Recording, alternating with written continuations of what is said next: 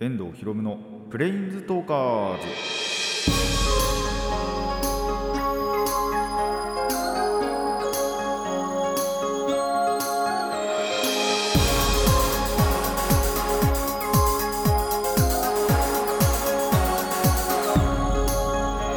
ラジオの前の皆さんこんにちは。遠藤博夢のプレインズトーカーズ。パーソナリティの遠藤博夢です。この番組はマジック・ザ・ギャザリングのプレインズウォーカーたちがさまざまな世界へ旅できるかごとくさまざまな話をしようという番組です。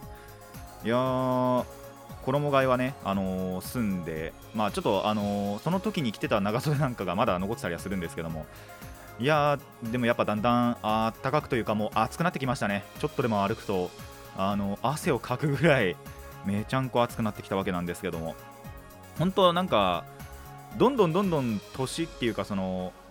日付をというかまあ本当に年ってあのー西暦でですけど西暦で年を重ねるごとにどんどんどんどん暑くなってるなっていうのを最近感じますね。何があるんだろう。本当に温暖化がだんだん進んでいるのかもしくは太陽がでっかくなってるのかまあでっかくなってるんですけどその辺はねちょっと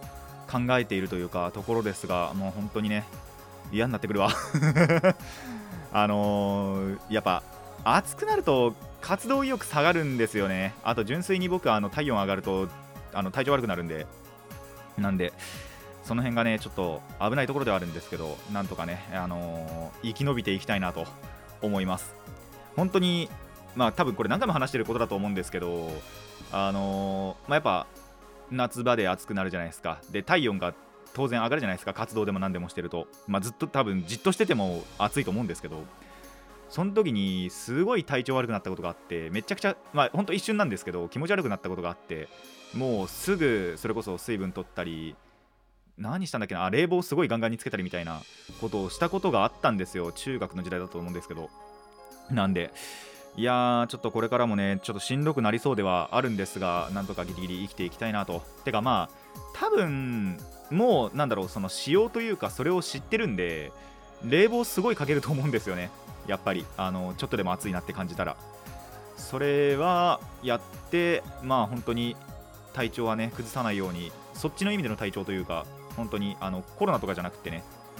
持病っていうわけでもないんですよこれ。多分純粋に僕の体がそういうのでできてるっていうだけの話だと思うんですけどまあまあ気持ち悪くなってしまうというかそれがあるんでそれもないようにあのちゃんとね調節はしていきたいなと思います。まあなんならもう半袖ですしね。あのーそうバイトでもクールビズが5月の頭で始まるってすげえなと思いましたけどね。ただ始まってあのー半袖ではね行けてあの行ってよくなったのでまあそれも機にねあの衣替えをしたというかやっぱそれまではあのあんまり半袖で来ちゃいけないっていうのがあったんで長袖で行ってたんですけどまあ暑くてしょうがないんですよやっぱり。なんでまあそこはね半袖であの入れるようになってよかったなって思うところでもあればあのーそれはそれでですねあの汗を拭くのがあの腕とかになっちゃうんですよね。服じゃなくて。まあ服で拭くのもやばいんですけど あの汚れちゃうんですけど。ただ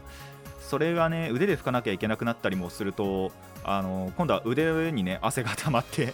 すごいことになってあのそれもまたね不潔になってしまうというかそれがあるんであの難しいところではあるんですがあのレジとかやってる時だとねあんまりタオルってまあ持ち込んでもいいとは思うんですけどまああまりいい印象ではなくなるわけじゃないですか。なんでその辺も結構やっぱ難しいなって思うんですよ。休憩時間とかでねとかあと例えばバックルームあの裏でとかは割とよくタオルは使ってたんです例年。てか多分今年も使うと思うんですけどもちろん。そういうところでだったら見えないところでだったらいいとは思うんですけど。まあ見えるところでねあんまりタオル使っちゃうのもあれかなとは思うので。まあその辺はねなんとか調節というかしていけたらいいなとは思うんですが。まあ今年もね夏が始まるということで打つというほど打つではないですけどもまあそういったしんどさがあるのがえーだなといったところですね。あと水分補給とかもね本当にしていかないと熱中症を僕本当に今でも覚えてる熱中症の思い出があったりするんですけどそれはまた別の話なんでやめときましょう。あのオープニングですることじゃないしすごい長くなっちゃうんでね、えー本当にね気をつけていけたらなと思います皆さんもね。まあ同じような体質の方がいましたらあのー涼しげな服装というかそういうのもしてほしいですしあのシャツにミストするとかねそういったのであの調節したりまあそうじゃなくても熱中症ってやっぱこれからね気をつけていかなきゃいけないことなんでそこも気をつけていけたらなと思います。それではラジオ始めていきましょう。遠藤ひろむのプレインズトーカーズ。今回もレッツプレインズトーク。遠藤ひろむのプレインズトーカーズ改めましてこんにちは。遠藤ひろむです。さあ、えー、いつもの通りね妖怪の紹介に行きたいわけなんですがえーとまあ、前回鬼の話をしたところ局長さんからですねあの般若について紹介してくれとちょっとリクエストがあったので、えー、調べてまいりました、えー、なんで今回はその般若についてね紹介したいところなんですがえーと先に言っておきます。これえーともうね妖怪じゃないんですよ。なんで妖怪の紹介にならないんですけどまあせっかくリクエストを受け付けたんでね、えー、この般若についてご紹介していきたいと思います。まあ般若といえばねあの鬼の形相したお面で有名なんでまあそれでやっぱその鬼の関係ということでね前回の鬼を紹介したということでその般若をリクエストいただいたんですけれども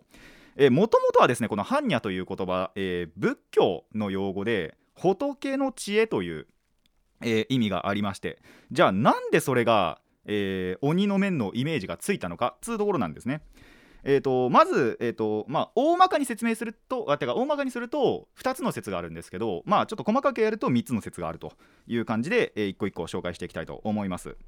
まず1つ目が、えー、能面師の名前、まあ、能面って言ってあの能っていうね伝統芸能。ちょっと次の説でもこの能についてはお話しするんですけど、まあ、もう1つ目の理由としては理由というか、まあ、説としてはその能面師能のお面を作る人の名前から取ったと。でそのとある能面師がいたんですけどまあスランプに陥っちゃった時期があるんですよ。もともとやっぱ優秀な人だったんですけどこれ以上もう限界が来ちゃって。で、えーと、これ以上のものが作れないってなった時にえーと、般若坊って解明をしたんですね。あの仏様から知恵をもらおうって言って解明してその時にやっぱその般若仏の知恵なんでを、えー、名前を借りて般若坊として解明したところまた傑作が作れるようになったと。で中でもその般若坊の作った鬼女の面が特に優れていたということでその、えー、鬼女の面鬼の女と書いて鬼女の面のことを般若というイメージが、えー、ついたというのが一つの説。でもう一つがそれこそまた能の話になるんですけどまあその能からの由来。あの能っていうのはお面を使う、まあ、伝統日本の伝統芸能ですね。そのなんだろう演劇の中でもお面を使ってやる、えー、演劇なんですけどもその能の中ではその鬼女の面をつけてまあ恨みとかがある怨霊がその改心とかあと悟って、えー、悟ったりするっていうことが結構描かれるらしいんですよ。でその、えー、改心とか悟る姿から鬼女の面をまあ般若ってやっぱりそのてか般若心経の方かなどっちかっていうとこれは。とかのイメージがあってその鬼女の面のことを般若と呼ぶようになったという説とでそれこそそのとある演目では鬼の形相した生き量を退散させるために般若心経を唱えたことからもその音量とか生き量を表す鬼女の面のことを、えー、般若ということになった、まあ、そのイメージがなったという説もあるとこれが3つの理由ですね。っていう感じで、えー、まあ、般若イコールやはり鬼の面、まあ、鬼女というのがイメージがつくようになったんじゃないかと言われているってことですね。なんで般若というなんだろうその鬼がいるっていうわけではないその面のことを般若という鬼女の鬼の形相をした面のことを般若というのがまあ今での一般的なイメージというかになっているんじゃないかと、えー、いうことらしいですね。なんで正確にはもう本当に妖怪ではないともうなんだろう概念みたいな感じですねどっちかっていうともともとはしかも仏教用語ということなのであのー、まあ鬼でもなければ妖怪でもなければなんならすごいその徳の高いというか、えー、そういう存在ということを、えー、知っていただければと思います。まあ、今回はねあのリクエストということでその都合上妖怪の紹介にはならなかったんですけども、まあ、こういったリクエスト本当に、あのー、バンバンお待ちしております。これって妖怪なのかなっていうリクエストだったりとか、あの自分の地域にはこういうあの説がてかお話があるんだけどこれってどうなのかみたいなことをちゃんと僕もねあのリサーチしましてここでご紹介しようと思いますのでぜひぜひリクエスト、えー、送っていただけたらと思います。お待ちしてます。ということでコーナー行きましょう。最初のコーナーはこちらです。ゲームの話。あパート1ですね。あのゲームの話ちょっと2つぐらい。あてかあの、1つのことについてあの前半後半に分けてお話しするのでえー、こちらの話を聞いていただきたいなと思います。まずパート1ということでえー、今回何を紹介するのかっていうと、えー、シンプルにポーカーをねトランプでやるあのポーカーをご紹介したいと思います。なんでかっていうとまあ最後にねゴールデンウィーク最後にあのポーカーをして遊ぶというなんならババ抜きから始まったんですけどもう初心に帰ってトランプやろうぜって話になってでババ抜きやってでその後ポーカーやろうぜってなって、まあ、ポーカーやったら意外と面白かったと。いうことでこのポーカーの話をしていくんですが、まあ、まずはねパート1あの前半ではそのやり方ポーカーはどうやって進めるのかということについてお話ししていこうと思います。えーと、なんで役とかをね後半にしたいんで、まあ、まずはねこのポーカーどうやって進めるのかそれだけはあのー、覚えて帰っていただきたいなと。まずまあ卓を囲むじゃないですか。とにかくあの大人数。まあ2人でもいいんですけどねこれは。ですけどまあとにかく、えー、その場にみんなで着席しますと。でトランプを用意します。トランプはえー、まあ数とが4つそれぞれ1から13まであってプラスジョーカー1枚がやっぱ望ましいですね。の、えー、合計何枚だ？53かな？確か。違ったかな？えっ、ー、ともっとあるな多分。ということで、えー、用意してください。あの大体多分トランプって開けたばっかだとジョーカー2枚入ってると思うんですが、まあ、1枚は抜いてジョーカー1枚でやるのが望ましいんじゃないかと思います。でよくシャッフルをしてから、まあ、まずはですねあのみんなで参加料というものを払いましょうと。あそうあとポーカーチップみたいなのも用意してください。これチップあるないって結構重要ですね。あのそれによってポーカーの面白さがただの運ゲーなのかあのちょっと戦略性があるのか、まあ、てか運ただの運ゲーか戦略のあるゲームになるのかっていうのが結構変わってくるんで、えー、チップは用意した方がいいと思います。で、まあ、それぞれやっぱチップも同じ額みんなで持って、えー、しかも、しかもじゃねえな。で、最初にみんなでまずは参加料をベットしますと。参加料を出します。で、えー、それからカードを、まあ、みんなで5枚ずつ配って、はい、ポーカーは、えー、カード5枚で、ね、あの役を作って、その勝敗を決めるっていう、えー、ゲームなんで、カード5枚ずつ配りましょうと。で、その手札を見てからまた、えー、その釣り上げ参加料じゃないですけどそのその場の金額の釣り上げというのをやっていきますでこの、えー、金額釣り上げること、えー、支払うことをビットっていうんですけども、えー、ビットでは何ができるかっていうとまず一つはパス。まあ何もせずそのままなんだろう場を場を流すじゃないんですけどえっ、ー、と現状維持というかこれ以上もあの払わないしえっ、ー、とあで払わないよっていう意思かな。え、例えば今参加料が1ずつ出てます。でもこの参加料はこのまま、えー、1のまま行きましょうっていうのがパス。でコールはあコールの前にレイズ行った方がいいかな、えー、もう一つがレイズ。レイズは1人1回そのできるんですけどもこの1回のビットで1人1回までできるんですけど、えー、自分のハンドが例えば強かった時にじゃあ自信があるからもう2枚とか上乗せしよう。これで今その1人が3になったわけじゃないですか。そうするとみんなまた同じ数出さなきゃいけないんですよ。実は。なんで、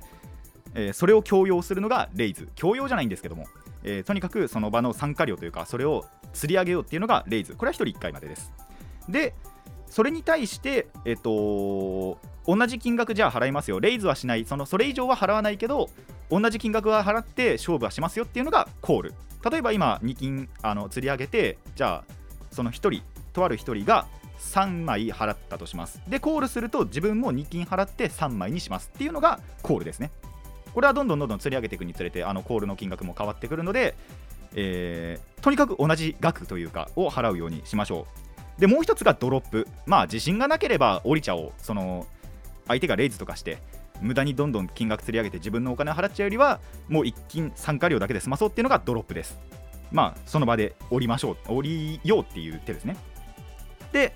えー、これを繰り返していって全員が、まあ、コールというか同じ金額になったところで、えー、ディーラーを、まあ、やっぱ1人決めとくんですよ。そのまあ基本的には誰でもいいんですけどまあぐるぐるぐるぐる回すのがいいのかないいんじゃないかなと思います。その左側の人から交換時計回りですね。えー、これ何枚交換してもいいんですけど1人1回までは、えーと、カードの交換ができますと。それでまた手札を整えてで全員の交換が終わったらまた、えーと、ビットの、えー、ターンですね。また、えーと、パスかコールかレイズかドロップができると。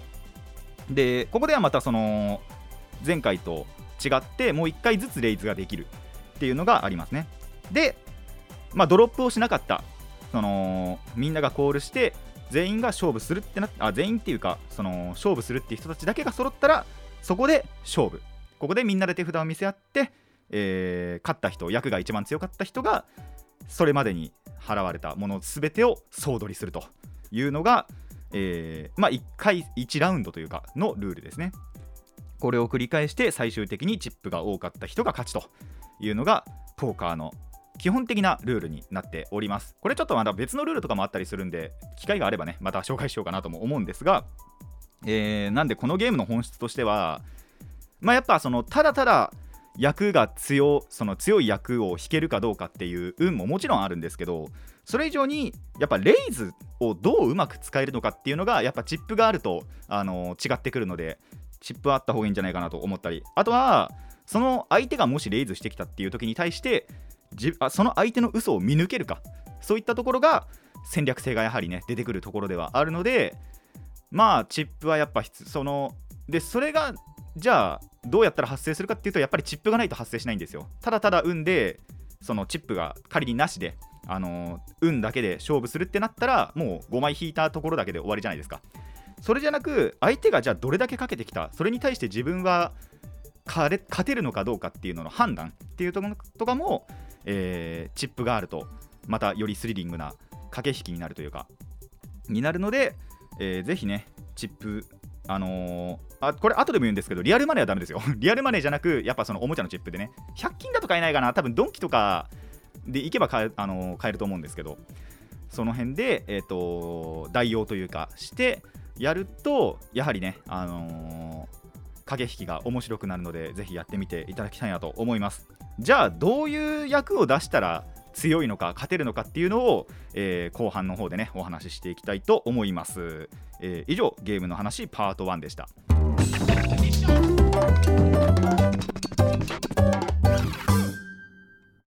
遠藤ひろむのプレインズトーカーズ続いてはこちらですゲームの話パート2ズゴって、えー、ポーカーどんな役なら勝てるのかというか、えー、どういう並びにすればこの役になるのかというのをお話していこうと思います。まあ、下からいきますね。あのこの順にだんだんだんだん強くなっていくんで、えー、覚えておいてください。それすれば、まあ、大体の勝てる基準になるんじゃないかなと思います。まず1つ目、まあ、豚ですね。は、えーと、何も本当に揃ってない、全部が全部バラバラな、えー、なのが豚。まあ、本当に一番最弱な役で、その中でも一番強いカードが、例えばその豚同士の、えー、戦いになった時には、その方が勝ちと高い数字を持ってた方が勝ちっていう感じですね。えっ、ー、と、数字の大きさ的には、一番下が2で、一番最後はエース。まあこれが14じゃないですけど、えー、13よりも高い扱い。あ、もっと言うならジョーカーの方が高いかなって話なんですけど、えー、が、えー、あ、でもジョーカーあったら、要はペアになるんで絶対に。ジョーカーってそのどの数字にでもなれるというか、あの都合のいい数字になるなんで、えー、必ず豚からは脱却できるということで、えー、とにかくその豚は本当に何も揃ってないというか全ての数字がバラバラっていう場合は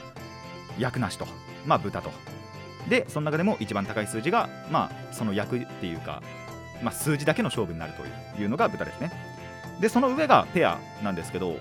ワンペアはあのー、これルールによるんですけど認めてない、まあ、それもさえも豚にするっていう、まあ、役なしにするっていうところもあるのでそこは最初に話し合っておいて、あのー、その場でトラブルがないようにしてみてください。えー、まあ、ワンペアはですね、とにかく、えーとまあ、簡単ですね。ペアを1個作るだけです。同じ数字が2つある。他の3枚はバラバラっていうのがワンペア。で、もちろんそのワンペア同士の戦いになった時には、数字がより高い方が勝ちというのがワンペアですね。まあ、てか、全部同じです。あのこれからこれから言うところは。全部同じなんですけど、えー、まあ、ペアはこれだと。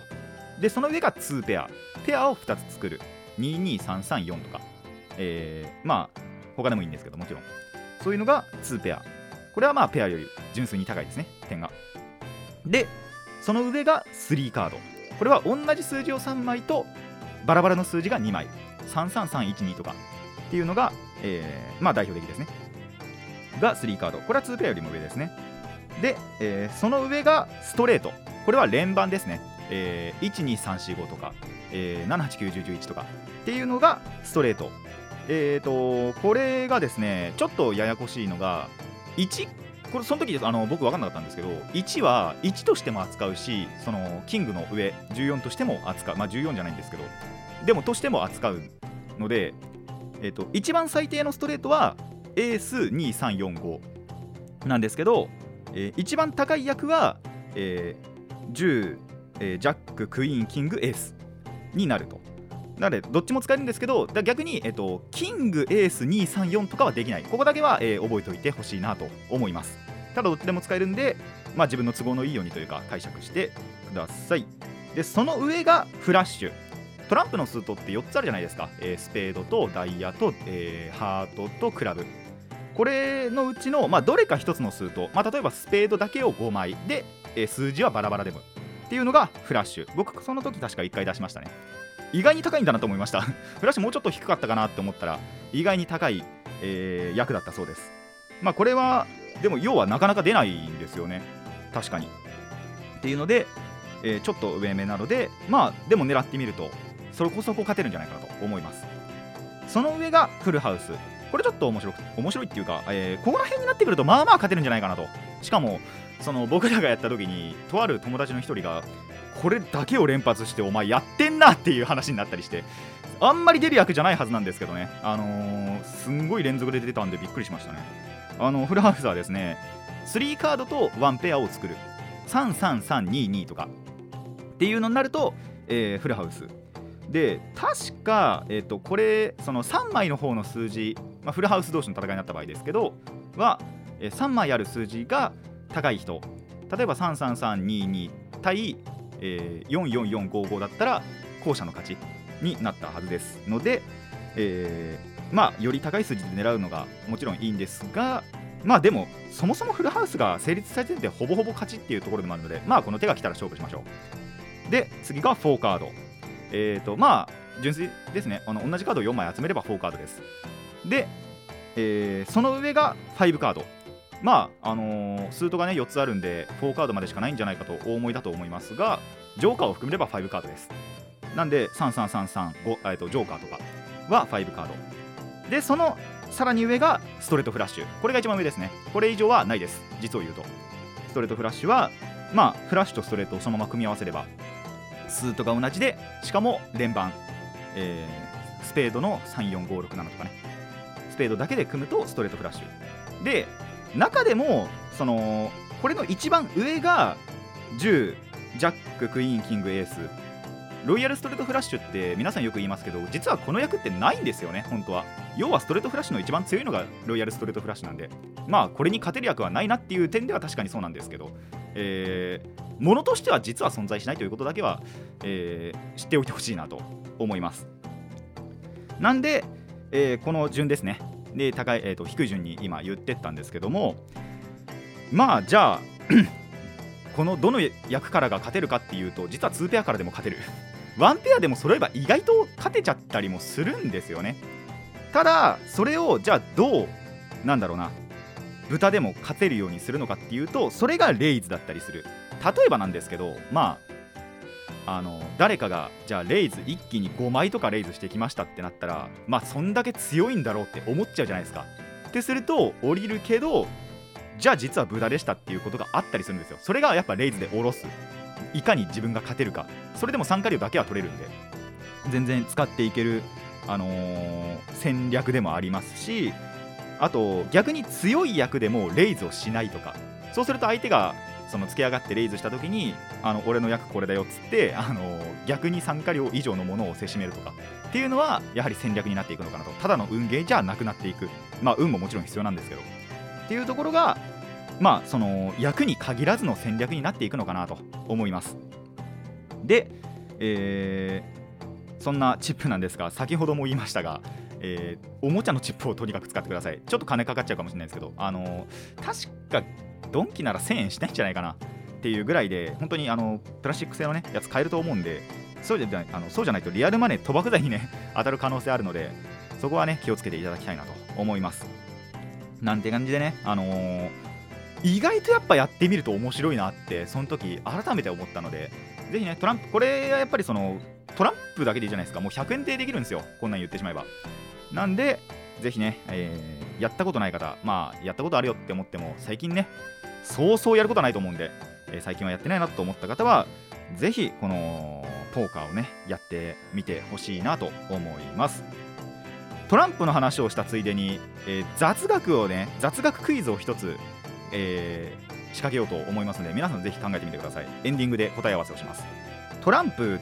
ってまあその最後のジャッククイーンキングってあるじゃないですか。それが人種差別になるんじゃないかっていうえー、お話が実はあるんですね。キングの方が上じゃないですか。やっぱキングって男じゃないですか。でそれよりもクイーンが下なのはおかしいって言った方がどうやらいるらしいんですよ。じゃあその解決のためにこのジャック・クイーン・キングを何に変えたか。そんなトランプが実は存在するんですね。さあそれを変わった先は何なのかっていうのをぜひ考えてみてください、えー、答え合わせはエンディングトークでしようと思います。以上ゲームの話パート2でした。